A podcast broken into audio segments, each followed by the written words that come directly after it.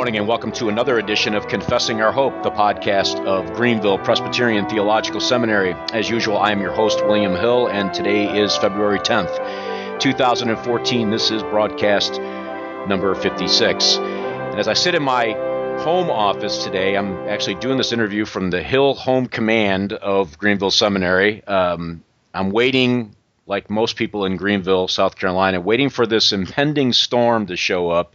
It would be kind of funny if it didn't show up. People are closing businesses and schools all around us, and there's not a flake in the sky, so who knows what's going to happen. But anyway, we are waiting for another winter storm. And as I was commenting to my friends who know that I'm from Western New York, uh, this wouldn't even be news where I'm from.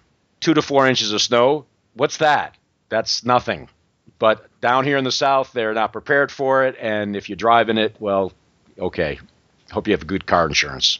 So that's what's going on in, here in Greenville. Today we have the pleasure of uh, speaking with Dr. Um, James Anderson. He is um, associate professor of theology and philosophy at Reformed Presbyterian uh, Seminary in Charlotte, North Carolina, and we'll be talking with him uh, introducing, in a, in a sense, uh, what he'll be discussing at the GPTS Spring Theology Conference that will be held beginning on March 11th here in Greenville, South Carolina. We're going to be talking with him about the topic of Calvinism and the origin of sin and some background material and other related items that go along with that. And we'll get to that in just a minute. If you've been living under a rock and you don't know that we do have a website, it is simply confessingourhope.com. There you can find out all information about this podcast, who I am, if you're that interested, and other matters and, and resources related to the podcast when we interview guests and have various topics on. I try to include resources and other items that will help you with that topic or book or whatever it may be. So you visit the website at confessingourhope.com. You can also get our GPTS mobile app. It's free of charge, both for Android and iOS devices. And there you can carry around with you wherever you may be this podcast, as well as our chapel sermons, theology conferences, and other special lectures that the seminary puts on through the year. So take advantage of that resource. It's free and available even now to download to your mobile device. Everybody's got a mobile device, right? I mean, how do you live in the world today if you don't have a smartphone? Well, anyway, a funny story about that actually. My father, who wrote off text messaging years ago, uh, sends me a text message the other day. My father is now in the smartphone world. Of course, I won't tell you what kind of phone he got because it would just completely humiliate me. But he's in the smartphone world. So, anyway, use your smartphone, get the mobile app, use it. And uh, as I said, it is free of charge for those who are uh, so inclined to get it. As I mentioned, we will be talking with Dr. Anderson, who is an associate professor at RTS in Charlotte this morning. We'll be talking with him about his conference lecture, the lecture that will be held um, actually Wednesday morning on March 12th. So, Dr. Anderson, it's great to have you on the program. And I know you're busy, I'm busy, everybody's busy, but it, it's an interesting topic Calvinism and the origin of sin. And before we get into that topic, why don't you tell the listeners a little bit about yourself, your background, and then we'll move right into some maybe some background material that's related to this subject. Sure thing. Well, uh, thanks for for having me on. Uh, it's good to speak with you. Um, as your listeners will be able to tell immediately, um, I'm not from these parts originally. I'm not indeed from this uh, continent. I'm from uh, Great Britain, uh, raised in uh, in England and then in Scotland. Spent most of my uh, life in Scotland, actually living in in Edinburgh. Uh, my my original training was in uh, electronic engineering, and I worked in mm. worked in computing for actually um, 13 years. Um, but I felt the Lord was calling me to study um, uh, Christian philosophy, theology, and apologetics. So um, I got my, my degrees while I was uh, working for the University of Edinburgh in the engineering school and uh, ended up with a, a, PhD in philosophical theology. Uh, which uh, the Lord used to open up the opportunity for me to come and teach here in Charlotte at uh, Reformed Theological Seminary um, five years ago. So I've been here five years now. Outstanding. Now, I just got to ask, as a kind of a joke, you said you got your degree in, in, in computing and engineering. Do you have a smartphone? Do you know what? I don't. I, I unbelievable. Yeah, yeah I, I, I can't stand the things. Um, really? Yeah, yeah. I, I have I have the cheapest possible uh, mobile phone that you could imagine. I think it was one um, that Noah used on the Ark. well, that's that's interesting. You and my father would get along. Well, maybe not now, but um, yeah, he he had the same he he just wasn't interested. And um, but by providence, as it so happens, the subject matter of the conference is God's works of providence. Mm. And uh, but by providence, his phone broke. It wouldn't work anymore, and he went to get a new one, and well, got sucked into getting an iPhone. Oh, no comment. Sort of, so disturbing. Well, it's okay. You know, people who know me and know that I do this podcast and know me personally know that I have a general disgust for anything Apple, and um, so so my wife has an iPhone and my two daughters have an iPhone. My father has an iPhone. I'm being outnumbered. Yeah. It maybe I don't know. Maybe it, I, well anyway, another subject for another day. right. Well, it's interesting that you now are you, you're originally from Great Britain, and so I, I don't want to make that that horrendous mistake. It, it, it, appears that I've I've heard from my friends who are from Scotland and never want to be confused as someone from from the UK and the other way around. Now, so you're not uh, uh, you're not Scottish. Yeah, I'm not I'm not Scottish by by birth. My parents are English, even though I lived most of my life in Scotland. My wife is Scottish. My first two children are Scottish. Uh, third one was born over here, so he's our first American citizen. Um, but yeah, I can I I could probably pass myself off as a Scot, but um, you know if I was questioned under oath, I'd I'd have to deny it. Yes. Um, well, Dr. Ian Hamilton, who you probably know, um, and also a board member of the seminary, he, he's fond of making sure that we all keep it very clear in our minds that he is a scholar. Oh, yes. Very important distinction. And never to confuse that ever um, with him. And I say that in fun, as I'm sure he does as well. Tell us a little bit about the, the maybe the background or maybe the genesis to um, your topic that you've been, I assume it was assigned, uh, maybe not. I don't know how it all, the inner workings of how that works. But um, your topic is is an intriguing one: uh, Calvinism and the origin of sin. And and as I commented to you off air, uh, this, this the idea of the origin of sin is gives a lot of people, I think. Um, reason for pause, and maybe not necessarily a, that they should have to have that reason, but oftentimes as they reflect back especially into the Old Testament, how sin got here and, and, and how that relates to God's providence. Tell us maybe the background to this topic. Um, and, and, you mentioned that there is some background. Yes. Well, I, I was asked to speak on this topic, um, I believe, because uh, I had written an essay, an essay which is uh, is not not yet published. It's in a forthcoming volume, but it's it's available um, on my on my website for anyone who's, who's interested. But I, I, was asked to contribute to an edited volume with the title "Calvinism and the Problem of Evil." And mm. there's maybe a dozen contributors. Most of them are Calvinists, um, trained in, in philosophy. It's a more philosophically oriented volume, and a few few contributors are not. But the the idea for the volume, the two ed, two guys who are editing it, um, they felt that Calvinism was underrepresented in Christian philosophy today. Um, you may be aware that that, that Christian philosophy is actually um, booming at the moment. There's been something of a renaissance of, of mm-hmm. conservative mm-hmm. Christians doing philosophy. Um, but when you uh, ask uh, most of these Christian philosophers about their view of human free will, about divine providence, very, very few of them uh, would would take a Calvinist position. And if you ask them, it's often because they think that it makes the problem of evil even harder than it already is. Now, everyone uh, has to deal with the problem of evil. Where did evil come from? How do we come to terms with it? And Christians, you know, this is a long-standing issue going right back to the church fathers, and indeed the, the Bible itself. Um, but there's this this sense among Christian philosophers that if you are a Calvinist uh, who believes that God doesn't merely foreknow things, but foreordains all things, then you've got a real difficulty on your hands because God is God is, as it were, behind. Uh, uh, has control over the evil in the world that he doesn't uh, in other Christian uh, ways of thinking or ways of thinking that, that fall into the mm-hmm. Christian tradition. So the idea of this volume was to address that head on and say, look, um, yes, Calvinists have some you know specific issues that they need to address but at the same time calvinism le- leaving aside of course the you know the, the exegetical case for calvinism which we all believe is solid but um, but calvinism from a theological and philosophical perspective provides a number of advantages over other ways of understanding human free will and divine providence. So that was the that's the general volume.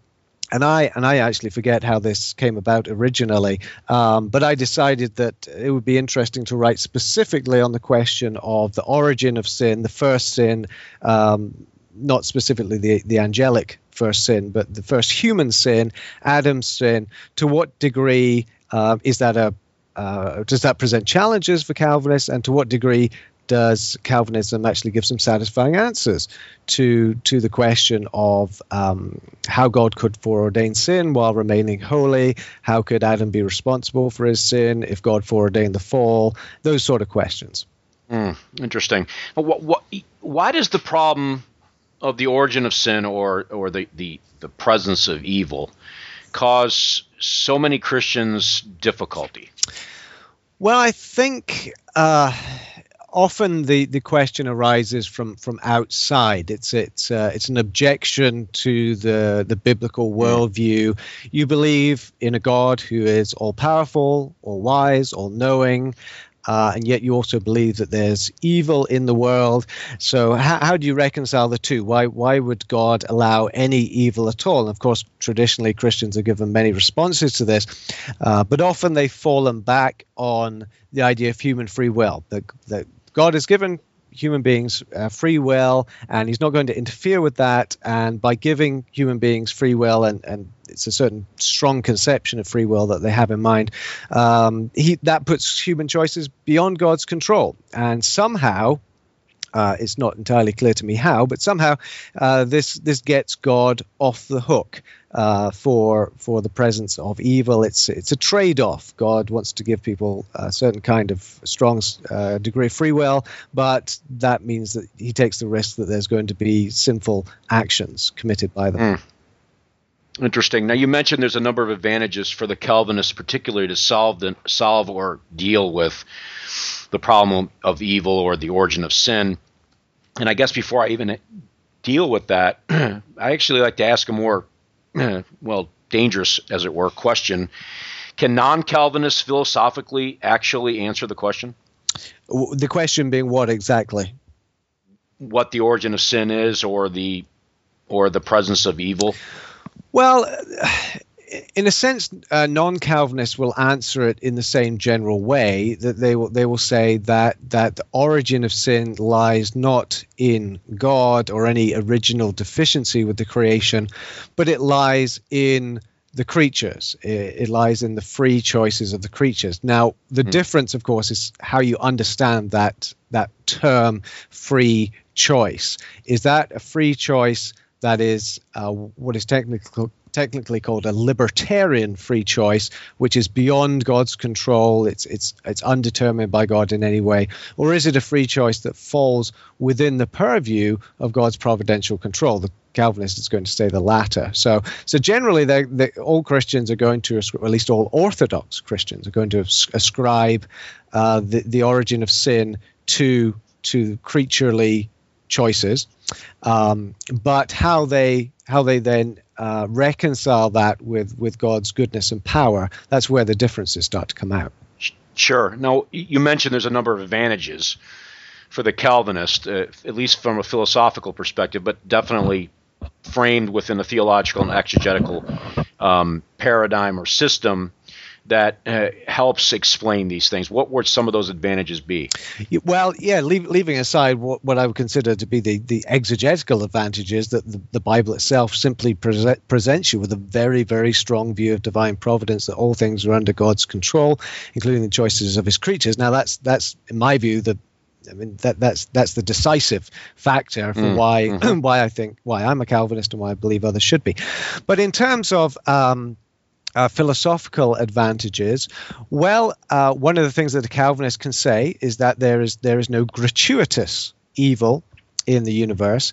Uh, that any evil that does exist uh, exists entirely with with God's um, deliberate um, foreordaining uh, of that evil. That it is planned. It's part of a good, holy, and wise plan. So so there's no uh, there's no chaotic uh, indeterminate, um, irrational uh, evil in the sense that that it doesn't form part of an overall plan that God has for His creation, and that um, that can be a very satisfying uh, philosophical picture. It can also be very satisfying, um, or at least it can be very helpful existentially uh, to know that any evils that we encounter, however painful they may be for us or for those we love, nonetheless they form part of a divine plan, which is overall good and holy and will bring about God's mm. good purposes. That would be one uh, particular sure. advantage. Dr. Pipa, um, in one of my systematic theology classes, and and I am certain, and I'm prefacing this so I don't get so I don't get the hammer lowered on me, but it, I'm certain I'm not going to get exactly the wording correct. Um, and it, if you know anything about Dr. Pipa, he is a very he's a stickler for good wording and logical order um, in statements, but I'm going to do the best I can. He made the comment, and I think this is germane to what you just said, that that it, in in God's decree, in His eternal purposes, He ordained that man would fall, and it is better for man that he did. Now, I, you know, I think about that on this side of the fall, and I think, well, that doesn't seem so great to me. But what do you think? Is that an accurate statement? Yes, I, I would I would agree with it. I mean that goes back to to Augustine at least, and, and to Aquinas as well. It's known as the uh, o, o felix culpa, uh, to use the Latin phrase. Um, o o blessed fall or o blessed fault, uh, and the idea is that that God in ordaining a a world in which man does fall into sin, and yet that that man that um, his creatures are uh, redeemed through God Himself, becoming incarnate, taking on human form, redeeming them, reconciling them to Himself. Overall, that is a better world, uh, more glorifying to God, uh, more blessed to man who who who uh, can spend eternity uh, knowing uh, God not just as creator but as redeem, redeemer, as blessed redeemer. Overall, that is better than a, than a world in which there is no fall, but there's also no no incarnation and no atonement. Mm, interesting. I remember when he said that in class. I was I was my ears perked up. You know, I. Mm coming from my very Baptistic dispensational upbringing, and um, I certainly agree with him. I, am a full-fledged Calvinist, obviously, and um, and love everything it teaches. But it was just the way it was worded. I just thought, man, I you know here I am living on this side of the fall, the effects of the fall. I see the effects of the fall. I may be a, a, a new, I may be a, new creation, uh, the Spirit of God dwelling in me, but the noetic effects of the fall and all hmm. these other aspects, it just makes me pause. It made me pause and think, boy, I, you know, I, I want to believe that, but there's there's so much of the effects of the fall all around me on a daily yeah. basis that I just sometimes wonder, yeah. you know, in a practical sense, how that works itself out. And certainly, as you indicated, I think, um, as you indicated, that uh, God, in His eternal purposes, when He planned and ordained that, um, knew that He would gain the most glory from it, and it would be the best for the creature. And it, it but again, I, I, here I am living on this side of the fall, and trying to rationalize that right. in my mind. Yeah. But I do agree uh, at the core of it. Yeah. Now, when we talk about Calvinism, um, you know, it's a it's one of those terms that, depending on what uh, what climate you're in, or what cultural background you're in, or what circumstances you find yourself, that, that that's one of those terms that tends to raise either eyebrows or or joy in the heart of people, depending on who you're talking to. Right. um, what do we mean by Calvinism? Right. Well, uh, there's a number of ways we could answer that question. Um, uh, people often associate Calvinism with the with the tulip acronym, the five 5 mm-hmm. points yep. of Calvinism. That's certainly part of it. Um, but I would I would treat Calvinism more as a as a worldview It's a it's a theologically rich and I think biblically faithful worldview that takes a particular view of of God, of God's uh, relationship to His creation, of the nature of man, both uh, created and in his fallen state, and it's a particular view of uh, God's salvation of fallen man, one that emphasizes God's grace and God's glory from start to mm. finish. So this would be the worldview that, as I say, I, I believe is represented in Scripture, but has been um, codified, one might say, in the great Reformed confessions, such as the Westminster Confession of Faith. Yeah, I, I think I read somewhere that Calvin would be repulsed if he knew that the things that he wrote and discussed, um, borrowing heavily on Augustine, obviously, um, would be named after him. Yes, yeah, it's it is unfortunate, but you know, it's one of those terms that we've inherited, and you you have to work with what you get.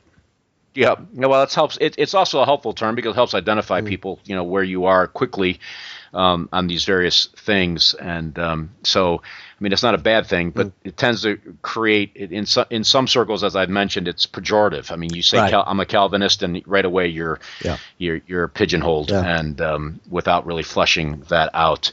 Now, you relate in your in your conference lecture, you're you're relating this philosophical worldview, this view of God, his relationship with man, and how that carries itself out through all of Scripture to the origin of sin. It's interesting.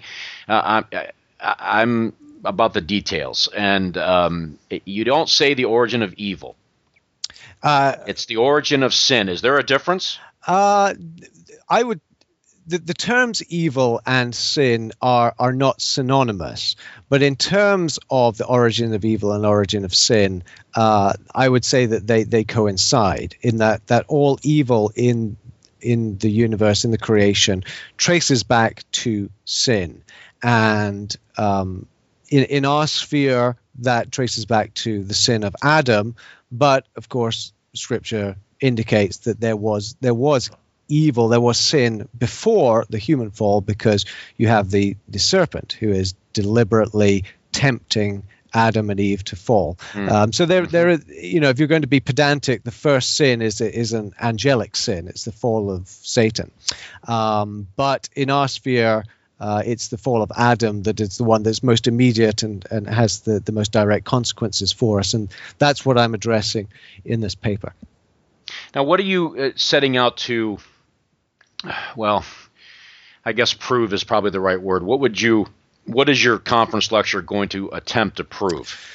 Well, it's it's going to be more defensive in orientation. Uh, mm, and the way I set it up is this: that the, the the the first sin, the first human sin, is is a problem for all Christians in the sense that it raises some some very tricky questions.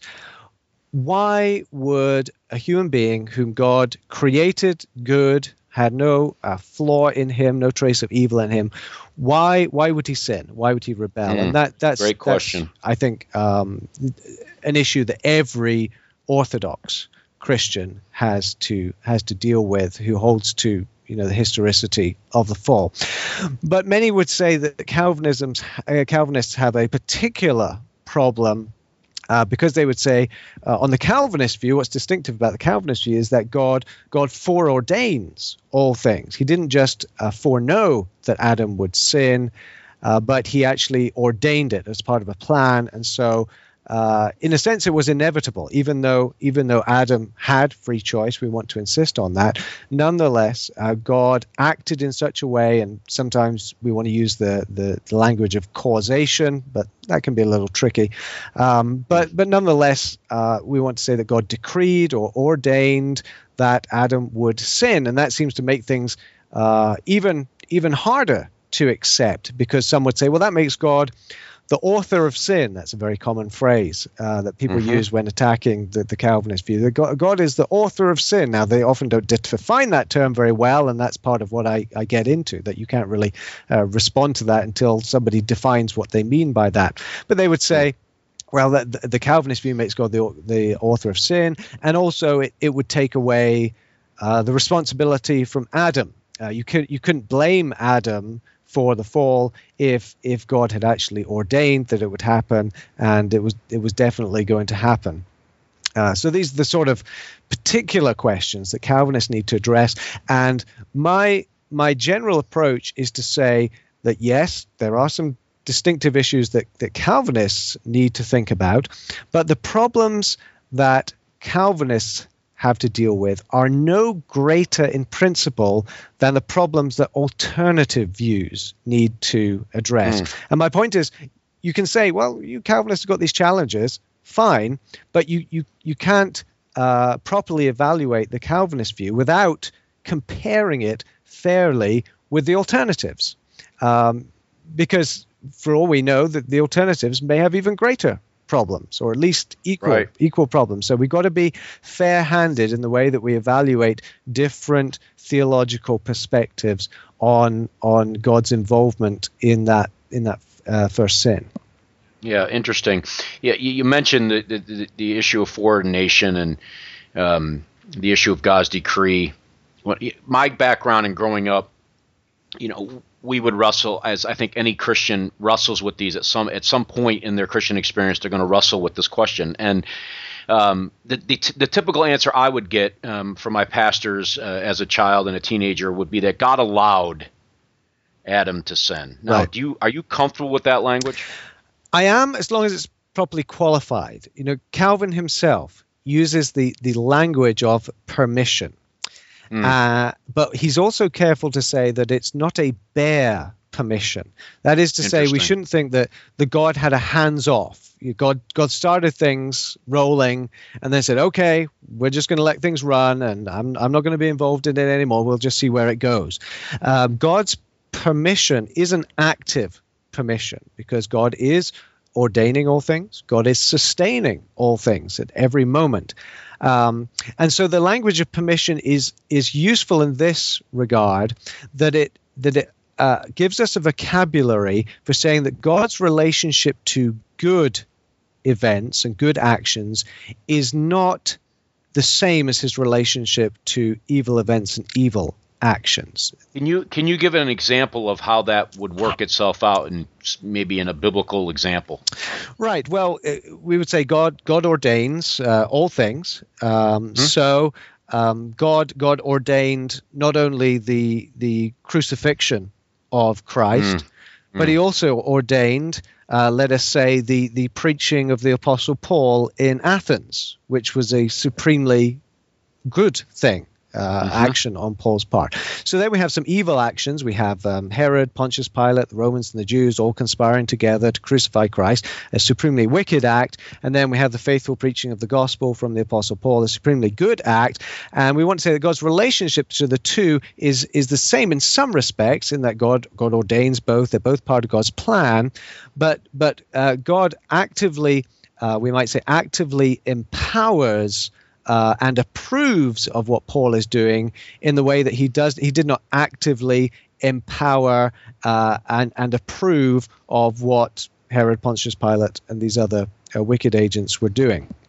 So there is. You're talking. Yeah, go, you're talking about a negative and a and a positive action, or yeah, yeah, yeah, as it's displayed in God's decree. That's right. Yes, or or or, or not so much in God's decree, although there, there is a there is a distinction in God's decree as well, and that God's attitude towards decreeing good as well as decreeing evil, but also God's God's active involvement in in the events. Um, mm. We might say that uh, in in terms of his involvement in good events, uh, there's a very positive involvement. Um, for example, in the case of Paul, we have the indwelling Holy Spirit who's in, empowering Paul to to preach the gospel. Um, but whereas in, in the case of evil acts, it's more of more of a um, a withholding of mm. grace, a withholding of good that is allowing fallen human nature to take its course. But nonetheless, and, and here's the key point here, that uh, this is all done within God's control. There's nothing that is happening without God's um, overarching ordaining and involvement in, in events. Here's another phrase that I often hear in conversation uh, with friends that aren't necessarily sold on what you're arguing, and I would argue, um, as it pertains to the subject, is that um, they would say, well, God permitted to allow Adam to sin. How does that differ from just simply allowing it? I I don't know. I mean, if someone said that, I'd have to say, what do you mean by that? Because because to permit means to allow. As far as I can see, they're synonymous terms. So you could say God right. God permitted it, God allowed it. That's the same thing. yeah, thing. what difference does it yeah, make? but my right. question is, well, how how are we conceiving of that permission? Is it is it a to use that metaphor again? Is it a hands off permission? Whereas you know maybe one of my children is rebellious and I say, okay, you go off and do whatever you want and uh, you know I, I, allow them to behave in a certain way or is it something more more intimate and um, and, and, I think transcendent in, in the way that God is superintending the events that occur. Although he he is, as the as the confession puts it, he's never the approver of evil. Nonetheless, he does ordain evil for his greater good purposes. Mm-hmm. Yeah, I've also I've often wrestled with that, even as a reformed seminary student and otherwise. Um, you know, I talk with friends and, and we get into this subject. I, I don't always know what the practical benefits of the subject are. We're going to talk about that, of course, in a minute. Um, but I wonder, uh, you know, on this side of the fall, I get it. You know, man sins because we're sinful. I, it's not rocket science. I, I sin even as a as a as a new creation, as a born again believer, as having the Holy Spirit indwelling me, I still sin. Uh, you know, it happens, and uh, it's sad to say, but uh, and I get it. I know why, because I was my nature is is that way, and um, I'm having that old man, the new man, wrestling against one another, and all those things that the Apostle Paul talks about, Romans six and seven, and you name it. But I often have wrestled, and I think this is the core of your topic, perhaps, is that Adam did not have this nature. Right and and and I've and I I have never in my own mind been able to satisfactorily explain how he could have just wantonly, if Paul is correct, and I think he is, of course, uh, that Adam willfully and uh, clearly knew what he was doing and voluntarily sinned. Yeah. And I've never been able to rationalize how he would go there. Yeah, uh, that that I think is the supreme mystery. And uh, if folk coming to the conference are expecting me to provide a satisfying answer to that, I'm afraid they'll they'll be disappointed. Uh, my my my approach is really to say that that. But still come. Oh yes. we still come. yes, I, I, I, will definitely have some some interesting and useful things to say. Um, but but one of my points is that this is this is a profound mystery. It's not one that Scripture explains for us, and so anything that we do say is largely uh, in the area of speculation. But uh, you know, the way that you described it there uh, there's nothing there that a, that a non-Calvinist uh, wouldn't agree with as sure. well, because the, the sure. non-Calvinist believes that, that that Adam didn't have a fallen nature. So uh, the, the question remains whether or, or, how it could be that that this um, this unfallen human being could could choose to rebel. Now, in the paper that I've written, I do make some some suggestions, and they, they are somewhat speculative.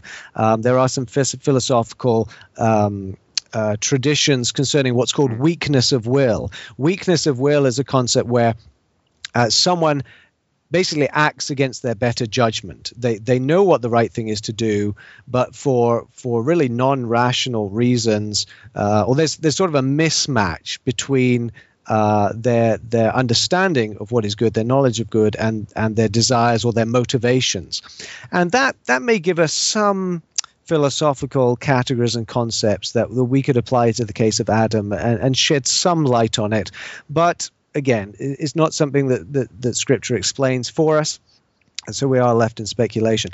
But the point I would want to emphasize is that the Calvinist isn't in, in any worse situation here because uh, if if you hold to a, a libertarian view of free will, as uh, as Arminians do, then then the first sin becomes even less explicable sure. because right. it really does come come out of the blue. Uh, nothing nothing in Adam's nature, nothing in Adam's character.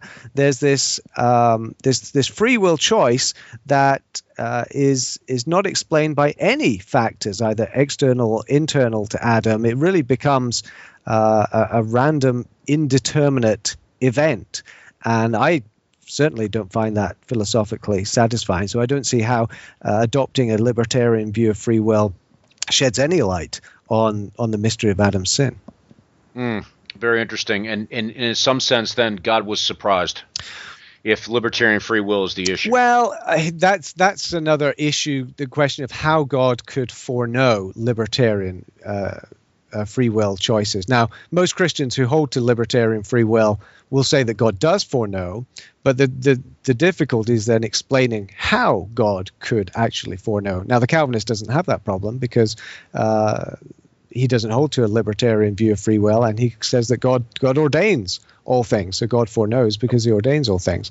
Um, but if you're not a Calvinist, then you do have that additional philosophical problem of reconciling God's foreknowledge, never mind foreordaining, just God's foreknowledge with human libertarian free will.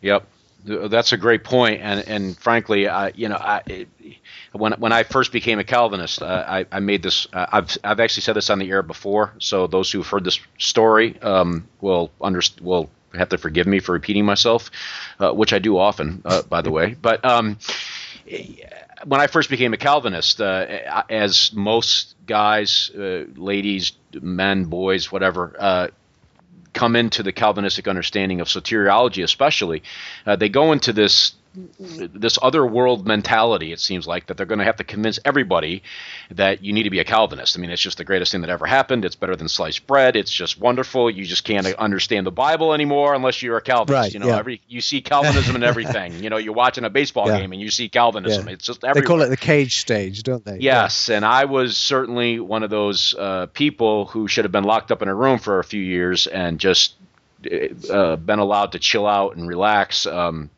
I was obnoxious and uh, probably caused a lot of people to run away from it in, in, in the very opposite thing that what I was hoping to accomplish. And I remember making a comment to my mother, which I regret to this day saying, and, and I told her in a very matter of factly matter of fact sort of way that mom you really can't appreciate your own salvation until you become a calvinist and it, you know, to this day, when I repeat that story, I'm horrified that I would actually make a comment like that to my dear mother, who loves the Lord, who is not a Calvinist, mm.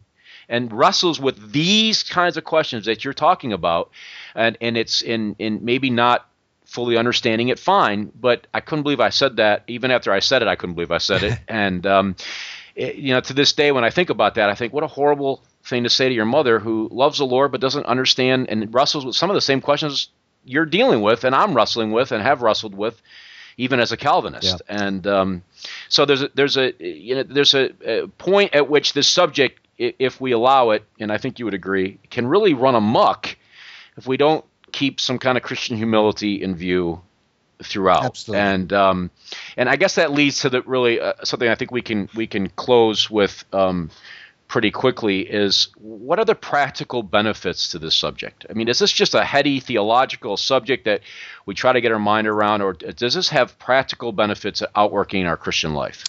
Well, of course it does. Uh, and I think Paul, in a number of his letters, applies this this doctrine of providence to uh, the doctrine of salvation, thinking particularly of Romans eight and the doctrine of assurance uh, that Christians can have assurance not only because God works all things uh, for the good of those who love Him, uh, because He has uh, predestined us for salvation, because He's made a, a full and sufficient atonement uh, through the through the death of Christ. So these these doctrines, which of course have philosophical dimensions, and for some people it's important to get into that, but but uh, where the rubber hits the road is really in terms of I think two areas. First, our assurance that that God can secure our salvation and mm. can bring us all the way home to glory because he because that is his eternal purpose and secondly in in dealing with the problem of evil and suffering, both in our own lives and the lives of, of others, uh, knowing that whatever we go through, it is it is not beyond God's control, and that God has have an ultimate good purpose in it, even though He may not reveal that to us uh, at this point, but nonetheless that He can work all things for good. Um, I I would not want to have any other kind of perspective on suffering mm. and evil. It's never going to take it's not going to take the sting out of it at the time, um, but it is mm. far more comforting to me to know that this is within God's control and part of His plan than that this is something that that God is saying. Well, don't blame me for this. This was beyond my control, or um, this is just one of these uh, random, uh, chaotic events in the universe that that I really couldn't help, and it's because I gave people free will. So again, don't come knocking on my door about it. Um, that is not to me. Uh, existentially and pastorally satisfying. It, it, degrades God, and I, when I'm dealing with evil and suffering. I want a big God. I don't want a small God. I want the biggest right. possible God that there could be, and and that's the the God that we find in Scripture. Yeah, I, I think what you said is is well well stated. It, to me, as as what you just said, though there's a, t- a season of life, you know, this side of the fall, things aren't pleasant. You know, the suffering we see in the world, we turn on the news and we we watch these heinous things going on and we're just we're, we're repulsed we grieve we don't like it it's it's horrible mm. um, but at the but at behind all that and I think that's the a, a way a safe way to put it behind all that there's a God in the universe who is running his universe. He is controlling his universe. He is working all things for the good of his people, for the glory of his own name, and especially for his people, for his children, whom he loves and has bestowed incredible love upon though we go through difficulties, we go through trials, and we see the difficulties of the effects of the fall. Uh, we know that a loving God stands behind all of it and says, "I am bringing you through for your good, and and I know what I'm doing, and I'm and I'm right there with you." Yeah. And it's and it's not some um, deistic type of approach because to me that would make me run away from Christianity. Exactly. If, yeah. if deism was the rule of the universe, if God just wound it up or dropped Adam and Eve in the garden and said, "Okay, go knock yourself out," and they just did this thing and God just had a hands-off approach to everything, I would be like, why do you want why would why would I want to worship you when you could have done X, Y, Z and you did nothing? Exactly. Yeah.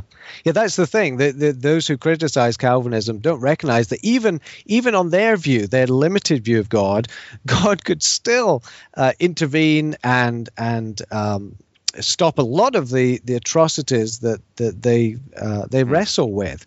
So there's there's certainly a lack of consistency there, and and the the only alternative really to Calvinism once you start paring God down and and making God more and more distant from events in the world is, is frankly is atheism. I don't know whether it was Warfield right. or Spurgeon, maybe both of them, but said you know when you look at the consistent o- options, the only alternative to Calvinism is atheism. That's right. I, I agree with you completely. And to me, the, as you said, it, just the comfort knowing whatever it is I'm going through, um, it, it doesn't matter. Um, a loving God is is is working and accomplishing His purposes in me for His glory and for my good. And you know, sometimes that's all I've got because I can't see the end of it. I don't know where it's going to end up, but I do know one thing: it will be for my good and His glory. Right. And I, though I may not be able to put, get a piece of paper out in my analytical mind and, and chart this thing out from beginning to end, um, that's when faith takes over and says, "Look, I believe that God is sovereign. I believe that He works for my good. I believe Romans eight twenty eight. I know it's probably the most overquoted verse in the Bible, but regardless, it's still true. Right. And uh, and I accept it and I leave it at that. Mm. And you know, and and sometimes better and sometimes worse, but I leave it at that, nonetheless. Well, Dr. Anderson, I, I, told you we'd be about 30 minutes. We've probably gone a little longer. Um, I really look forward to the, the conference, especially this uh, this lecture that you're going to bring. I, I, think it'll be very edifying um, discussion and and hopefully cause us all to think more deeply about who our God is. Mm. I mean, I think at the end of the day, we realize that God is immense and He is so immeasurable, and His plans are so beyond our understanding that, in His wisdom is beyond our even understanding that uh, to see how he orchestrates and works these things that you know for the for a season for a very short relatively short period of time they don't look very good um, in some ways. But God brings us as you said carefully and, and and clearly to glory to heaven to commune with him for eternity and he can accomplish that. Right. And he does. And so I look forward to the discussion. I will, of course, be there, um, and I hope my listeners, uh, the listeners to this podcast, are considering coming to the coming to the conference. This is going to be uh, a really exciting uh, conference. Uh, we'll be dealing with these issues as well as others uh, in the lines of God's providence and how it works out in His creation. You mentioned earlier you have a website. Can you tell the listeners what that is? Yes, it's um, it's www.proginosko.com. Uh-oh. Okay, it's P R O G I N O S K O. Uh, there's a story behind it, but that will have to wait for another time. E R O G I N O S K O. Yeah, okay, Greek word. Yep. That's why I couldn't get it. I hope my Greek professor is not listening. And that's dot .com, you said? Yeah. Okay. I will include that for the listener's sake. If you're driving down the road right now, please do not try to whip out your cell phone and go to the website. But I will include that link on the confessingourhope.com website for those who are interested in, in further information about this topic and, and, and what he referenced earlier as some of the background material. And then off air, Dr. Anderson, you mentioned that you have a book coming out by Crossway. Mhm. Yeah, that was uh, just came out last month. It's called "What's Your Worldview." Uh, it's a it's a little book that's designed for both uh, Christians and non-Christians to get them to Hmm. think about uh, what their what their worldview, what a worldview is, why why it's important to think about your worldview, and what their worldview is, and, and what are some of the challenges faced by that worldview. And it it, it takes a interactive, nonlinear format, like a choose your own adventure book. So um, I'm hoping that people will find it as a useful resource for both discipleship and for outreach. Outstanding, and that's put out by Crossway, as I mentioned. And so I think if you just go to the Crossway website, probably Amazon, probably wherever. Yeah. And um, you know, in today's world, um, you know, I often wonder how Barnes and Noble stays in business, but that's a different subject for some other day. But you know, with Amazon out there, they pretty much control everything. So, um, but you can get that at Crossway or Amazon or or wherever good books are sold. Sounds like a commercial. But anyway, well, Dr. Anderson, it's been great, and I know you're very busy uh, laboring there at Charlotte, and um, I have a good friend of mine who's a student up there at, at RTS as well. So um, you probably know him, but uh, I won't say his name on the air, um, just for his own sake. probably wouldn't like it very much. Um, very humble guy. Um, but uh, I know you're busy uh, laboring up there in Charlotte, and hopefully this this storm that I mentioned in the beginning will maybe pass you guys by. It doesn't look like it's going to pass us, but uh, maybe it'll it won't be as much of an issue for the Charlotte area. But who knows? We'll see. It's hard to tell. Yeah, it's all in God's providence. Exactly. It will be, it will be for our ultimate good, one way or another. That's right. Very good. Well, thank you for being on the program. If you can just hang on just a second, let me close things up here with just a quick reminder for those who are interested in the conference. And um, the the the title of the com- conference is God's Works of Providence, and so it's about God's providence. What a shock! Um, if you were wondering, um, it's on God's Works of Providence, and so we're going to be dealing with this issue, Calvinism and the origin of sin, as well as other matters such as Dr. Ben Shaw, who is an uh, academic dean at Greenville Seminary. He's dealing with his topic uh, is just a lot of noise, providence and the problem of evil. Very interesting title, actually, as well as other types of topics. We have men such as uh, Dr. Anderson, Dr. Shaw, Dr. Joel Beeke, and others, Dr. Pipa, who will be speaking at this conference. So if you haven't signed up for the conference, I would ask you, re- recommend it, encourage you to do so. You can go to the gpts.edu website. There's a banner right there on the front page. You click on that, and all the information that you would like about the conference will be available. In addition to that, to actually being on site for the conference, if you're not able to be there for providential reasons, there's a theme here. Um, I'm going to be live blogging the conference uh, personally uh, throughout. So, as the lecturers are giving their paper throughout the conference, I will be typing away, um, not transcribing, but I will be typing away little snippets of what they say. So, if you want to follow that uh, on the website, you can do that at the confessingourhope.com website. So, take advantage of these different ways of getting information out there. The internet's a great tool, and I'm so glad we have it. Um, it makes all of this stuff much, much easier, as it were, and harder at times, especially for those who don't have smartphones. anyway, so uh, what's coming up on the program? I'm not sure. Let's see. Uh, Dr. Ben Shaw will be on um, actually in a few days um, to talk about his conference lecture topic. And I will be speaking with a Greenville Seminary graduate, Ben Miller, who will also be at the conference about his topic. And I want to say I have one more. Yes, Dr. Derek Thomas uh, will be on shortly after that to talk about his conference lecture. So I stay busy on this side to try to get the information to you, and hopefully it's helpful and edifying in your walk with our Lord. So until next time, we thank you for listening to this particular edition of Confessing Our Hope, the podcast of Greenville Presbyterian Theological Seminary. And God bless.